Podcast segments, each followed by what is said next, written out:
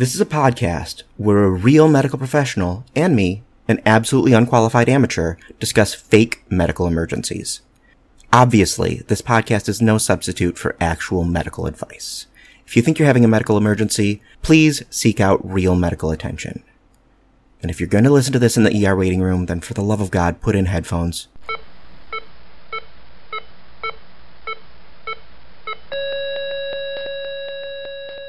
Hi, everybody. This is Jackson Vane. I'm Johnny Kolosinski. You might remember me from such podcasts as How Did This Get Made? Get Made? A show looking at how the popular podcasts How Did You This Get Made? Get Made. Oh, God. what did I get myself into? Um, This is a podcast about uh, fake medicine on real TV and film. yep. Uh, Jackson is a real doctor, and I have no experience whatsoever. You have some now. You've sat through enough of me babbling about medicine and stuff. You should have some now. Two episodes under my belt. Three if you count the one that we didn't record right. Yep. And the panel. So And the panel. and a half. So I'm basically a doctor now. Uh, Despite that, this isn't medical advice. please, if you need help, seek medical attention. This is just for entertainment. Just Yeah. sit back, relax. We're just going to be real snarky about really bad medicine. What are we going to be snarky about today, Jackson? It's going to be Doctor Strange, one of my favorite Marvel movies recently. All right. Doctor Strange is not just a doctor of magic, but also a doctor of medicine. Yep, he's a neurosurgeon, very arrogant, got into a car accident, um, injured his hands really badly because he was driving like a jerk, and now he can't operate anymore. Is trying um, to do you know mystical healing to get his hands back into shape so that he can be a surgeon again. But during all that time, he gets himself into some misadventures. All right. Now, first off, before we get into the scene itself, is this an accurate characterization of surgeons? I don't want to get beaten up by the other surgeons. Okay. um, there's always stereotypes about very various um, all the various uh, specialties of medicine. Uh, it's pretty close, I'll say that with certain ones. Um, as I've ran into a few neurosurgeons lately that have had that kind of complex. But if he is a neurosurgeon, he definitely does a lot of stuff incorrectly just before he even became Doctor Strange, the superhero. okay.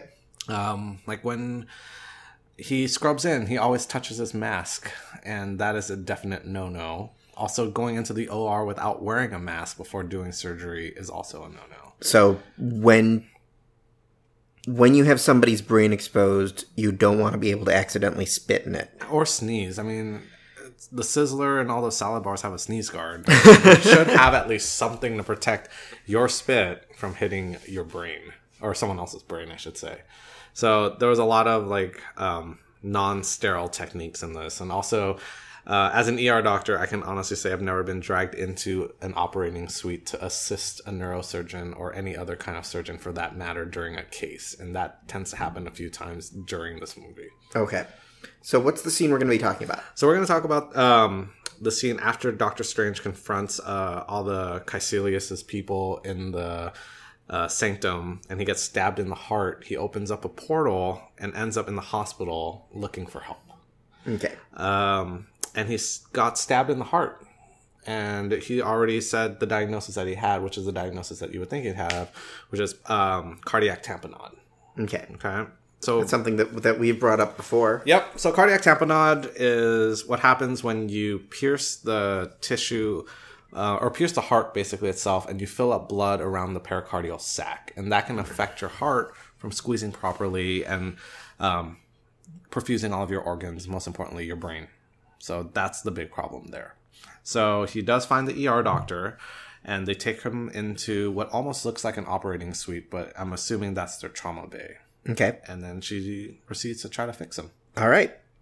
So there's there's a couple weird things. That is the quietest trauma room I've ever seen. Um, anytime there's any kind of trauma, there's probably like 15 people that descend onto that area at at one moment. And how many people were descending on the area in this one? If you count the patient, Two. Two. yeah. So it's just uh, Rachel McAdams' character and Doctor Strange himself um, in there, and that you know that poses a lot of problems. You know, if something bad happens, you don't want to be the only one standing in there um, trying to do CPR, help him breathe, and drain um, his uh, the blood around his heart at the same time. So that's why you need a lot of people in there. Luckily, she did have the spirit of Doctor Strange showing up as a ghost. Yes. So that was helpful because he actually kind of provided almost was like an ultrasound to his heart, showing where to go with the um, the needle. However, her approach is completely wrong in that part. It- again, something that we've covered before. Nobody gets the angles right. No one gets the angles right because it looks just much more dramatic when you go straight down, or um, yeah, pretty much a straight ninety degrees more or less. Initially, she started right, so um, I've done this once before in a patient, in a live patient. I've done it many times in not alive patients um, for practice, but um, you're pretty much going flat on the stomach under the rib cage, under the xiphoid process, which is that pointy thing under your sternum, and you're going aiming towards their left shoulder. Mm-hmm. And then you just keep pushing in, and you're pulling back on the needle at the same time as you're pushing in until you feel a little pop, and then you'll see blood coming out. And that's when you know you're in the right place. Uh, but usually we'll do an ultrasound first before we do that. Um, when Doctor Strange lit his own heart up, you don't really see the heart, but you see all the blood in the wound area itself. So when we use our ultrasound, you can actually see the heart covered in a sack of blood. And it looks like a water balloon with a little pumpy thing inside that's quivering. And then we're just aiming for that water balloon. And, and it wouldn't look like a water balloon if it weren't for the The blood. Yeah. right. And a, a normal heart would just look like a heart. Yeah. Um, and the fact that it looked like a water balloon means you got to get that blood out. So her approach was, you know, a little sharp. So she probably would have gone through a liver at that point. Um, Those are important. Or her I'm using mine right now. Yep. And potentially going through the stomach too, um, even though it's kind of soft and squishy.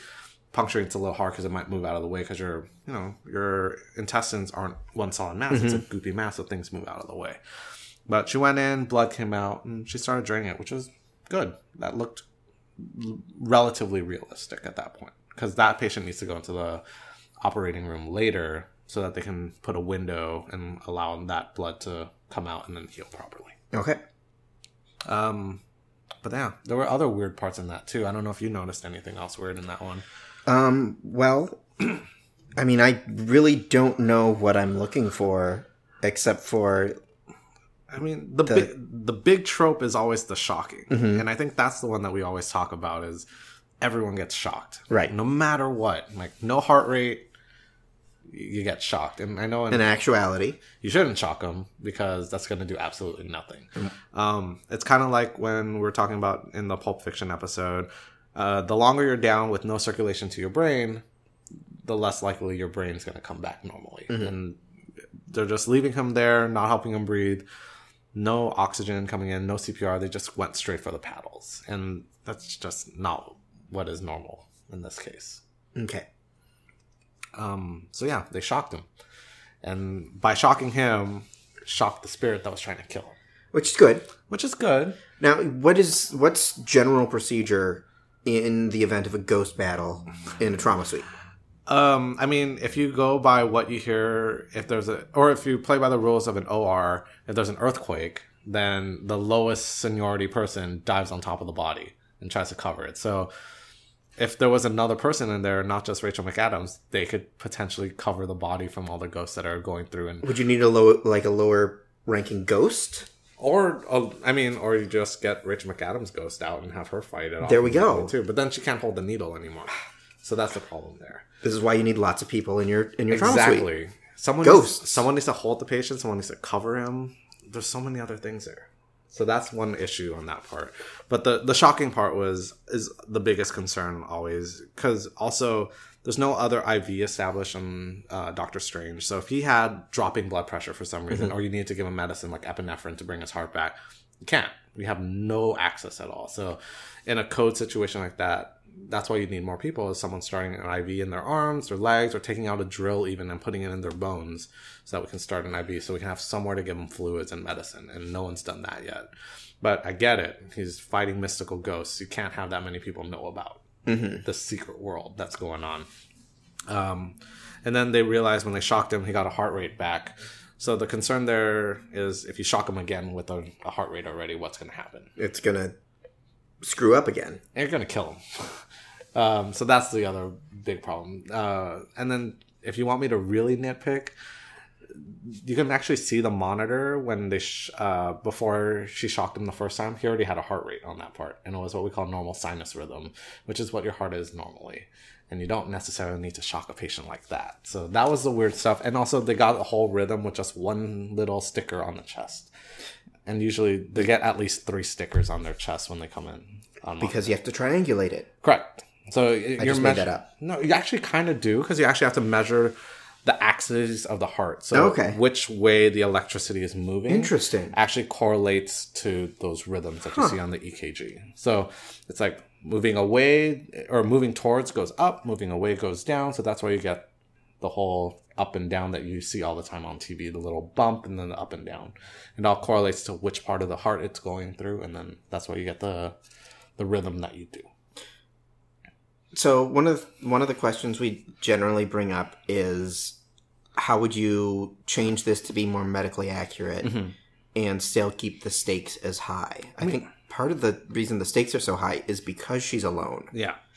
But it's a situation that no physician would try to put themselves into. You know, it's like a, it, the stakes are already high. He's gonna die no matter what. Um, so making sure you actually have having other people there is not going to lower the stakes because they're not going to be the ones seeing the ghost battle or anything like that. And potentially Doctor Strange could be only talking to her and no one else. Um, so the st- the stakes are still high. So having a full thing might actually make it more dramatic because, Because she's talking to talking to someone random, the nurses around or the respiratory therapist is like, who the heck are you talking to? Why are we shocking this person again? They might try to stop her from shocking him again, and that in itself is its own kind of dramatic case right there, right? Because if you're if you're working on a team, let's say you're working in the ER with me and someone's already back to life, and I still take the paddles and shock them again because some ghosts, I saw some ghosts that told me I need to get shocked again because I'm fighting some paranormal ghost. You're gonna call me crazy and tackle me and not let me shock them again, and that's gonna create another level of drama on that part, That's I hadn't even thought about that. right? Uh, so And then I probably would get a 5150 and then put into like the psychiatric ward. So what what would so that would be the effect if she went and randomly was shocking patients Yeah. for for for funsies and ghosties. Yeah. What would the repercussions be of her taking a doctor she knew and doing one-on-one trauma surgery? So that's like the Grey's Anatomy um, issue, right? Because those interns were doing appendectomies on each other. Uh, you're going to lose your license uh, for sure. And there's no way you can pull someone in a busy ER walking down the hall who's bleeding actively into a trauma bay and not have a bunch of looky loos look. There's no way. I'll have patients, families, kind of. If they see me running a code, will try to like stick their head in and try to look, and we're like Because it looks cool? Because it looks cool, and if in, in their opinion, yeah, it looks it looks like cool medicine. it's like stuff I saw on TV, Yeah. right? But like when you see a, a, a stretcher getting brought down or someone's in a wheelchair getting wheeled into the big room with all the equipment, you want to know. And not just the patients, but if this is a teaching hospital, residents, medical students, all the other nurses. We have people from other floors will come down if they hear code, whatever, and they'll run down to our ER just so that there there are hands on deck. Correct. So those, it's really hard to do something this medically fragile and complicated by yourself. Um, are th- are codes generally autom- like automated when they're called? If so, so I we- mean, obviously his heart rhythm was just fine. Uh-huh. But if it hadn't been, So there's a new. It depends on the hospital, but of all the hospitals I worked at, usually if there's a code, um, we'll call the operator to page it overhead, or if someone is in their room and they're arrested for some reason, there's a button that you can press. And the problem with that is kids see shiny button and they press And it over and, and over again. So that's one. That's how we activate codes. And there's so many different codes. And some hospitals have gone away from using codes and they call it doctor whatever to make it more innocuous. So like if you had cardiac arrest, so, so you aren't hearing code blue, code you'll code hear black. Dr. Heart to room whatever whatever because Dr. Heart means your heart stopped, or uh, Dr. Smoke because there's a fire somewhere. Um, or Dr. Vane, because, oh, wait. that would be me. Um, and usually, if that happens, that is probably something bad's going on too. um, or Doctor Strong is the other one that I love. When there's a combative person that we need security for, Doctor Strong comes by to hold him down. Now, what would, if you were going to name a code after Doctor Strange, what would you call it? Or what would Doctor, what would the Doctor Strange code mean? That's essentially this. It would be ghosts. ghosts going around. um, I'm sure the next time I get a cardiac tamponade, it's going to be a lot of discussions about Doctor Strange and stuff like that.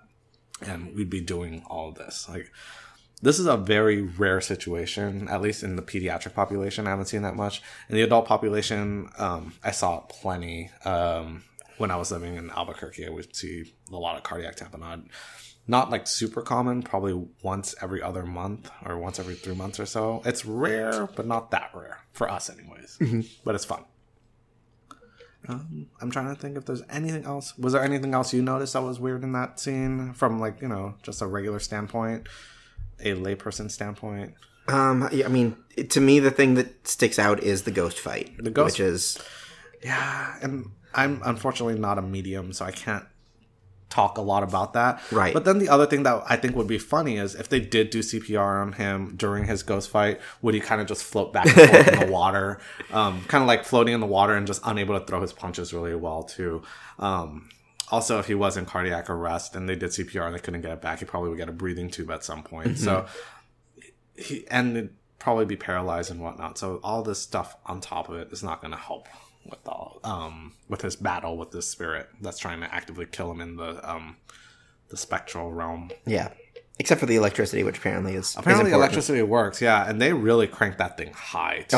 Oh, there's settings. Yeah, so it actually there's dosages of what you shock patients at, and different types of electricity that you shock patients with, depending on what rhythm they're in. Huh. So defibrillation is for if you're in fibrillation, Okay. because you're trying to Yeah. defibrillate them, Fi- right? fibrillation is is just random rhythm. disorganized rhythm of the heart. Okay. and then you have um, synchronized cardioversion when they're in what we call like um, SVT, uh, which is supraventricular tachycardia, and you're just matching, trying to not shock them out of that rhythm that they're in already because they're in an organized rhythm. So you're just trying to shock them in, back into a slower rhythm. Because with that the there's a pathway in the heart that the electricity is going through over and over again that's overstimulating the heart. So you're trying to make it not go down that pathway anymore. So there's different dosages. Like for kids we'll do like half a joule or one joule per kilogram so it's all based on weight so we have to weigh them before we shock them That's I had no idea. I just figured it was you know crank it up and then Yeah. yell clear and shock them right and we Yeah. don't use paddles anymore either so it's just one of those old tropes that we definitely just don't do paddles anymore we put stickers on their chest that measure how well we're doing cpr sometimes Mm-hmm. and then we shock them with the same paddles that is me- me- sorry we'll shock them with the same stickers that is measuring their rhythm that's crazy. yeah I had no idea. yeah That's really cool. so yeah we have to measure the right dosage of electricity to heal you It So- totally makes sense, but it's not something I ever thought of before. Yeah, and it I didn't think about that or know about that until like my first day of residency. So it took me a while to actually realize that because as a medical student, you're not in codes. Um, you can watch it, but there's no way they're going to let you anywhere near that thing unless it's to do CPR. So, so the Dr. Nick taking a fluorescent light and shocking Grandpa. It wasn't a fluorescent light; it was a golf cart battery. Oh. and shocked him over and over again because he had skin failure. Yeah. yeah, it's not going to work. But I mean, but the the shocking of patients does bring a lot of false hope to families. Mm-hmm. You know, you'll get patients that get brought in in cardiac arrest, and families have tried shocking with the car battery and couldn't bring back to life. Or after you've done CPR for an hour and you know this patient's not coming back, they want you to do anything and they want you to shock them. And you what you can do it; it's not going to help, mm-hmm. but potentially can harm the patient because if their skin's like super moist, you can shock other people. Um, if it's dry or they have something conductive in them, it can potentially cause a fire. Um, if there's oxygen near them, that can also cause a fire. So, there's n- shocking someone is not just a benign treatment to bring someone back to life. It potentially can be dangerous to not only the recently deceased or the patient itself, but it can be dangerous to everyone in the room. But yeah. So yeah, it's a it's one of those things that we see so much on TV, and we'll probably dig into this again with another case. Um, but we see it a lot. I I had I it totally makes sense that you dose the electricity, but I never thought about that. That's so cool. If it, the small dose doesn't work, you turn it up. Do a higher dose. If that doesn't work. It goes up. to 11. Pretty much, but there is like a an upper limit for all that stuff. I think they got up to 400 joules in this one. That's pretty high, and that's probably pretty much the upper limit of that um, situation. That's for someone who's if we're doing like peds dose, it's someone who's probably over 100 or kilograms or maybe 150 kilograms already at that point. So a new three, 300 pound kid mm-hmm. probably. Oh, By that point, we're using adult doses, but that's someone whose heart is refractory to any kind of shocking. Hmm. Yeah. So, I mean, there were some good things in the scene. I appreciated that they kind of explained it's a realistic injury for what happened. Have you ever seen them use? Uh, I, I always want to call it cardiac tamponade. That's not not what it is. Pericardiocentesis. Yeah, uh, no, uh, uh, the top, what the the tapasapa something. The what? The what? Uh, pericardio tapon per, what, pericardial tamponade? tamponade. yeah. Uh, have have you ever seen tamponade used correctly on TV before?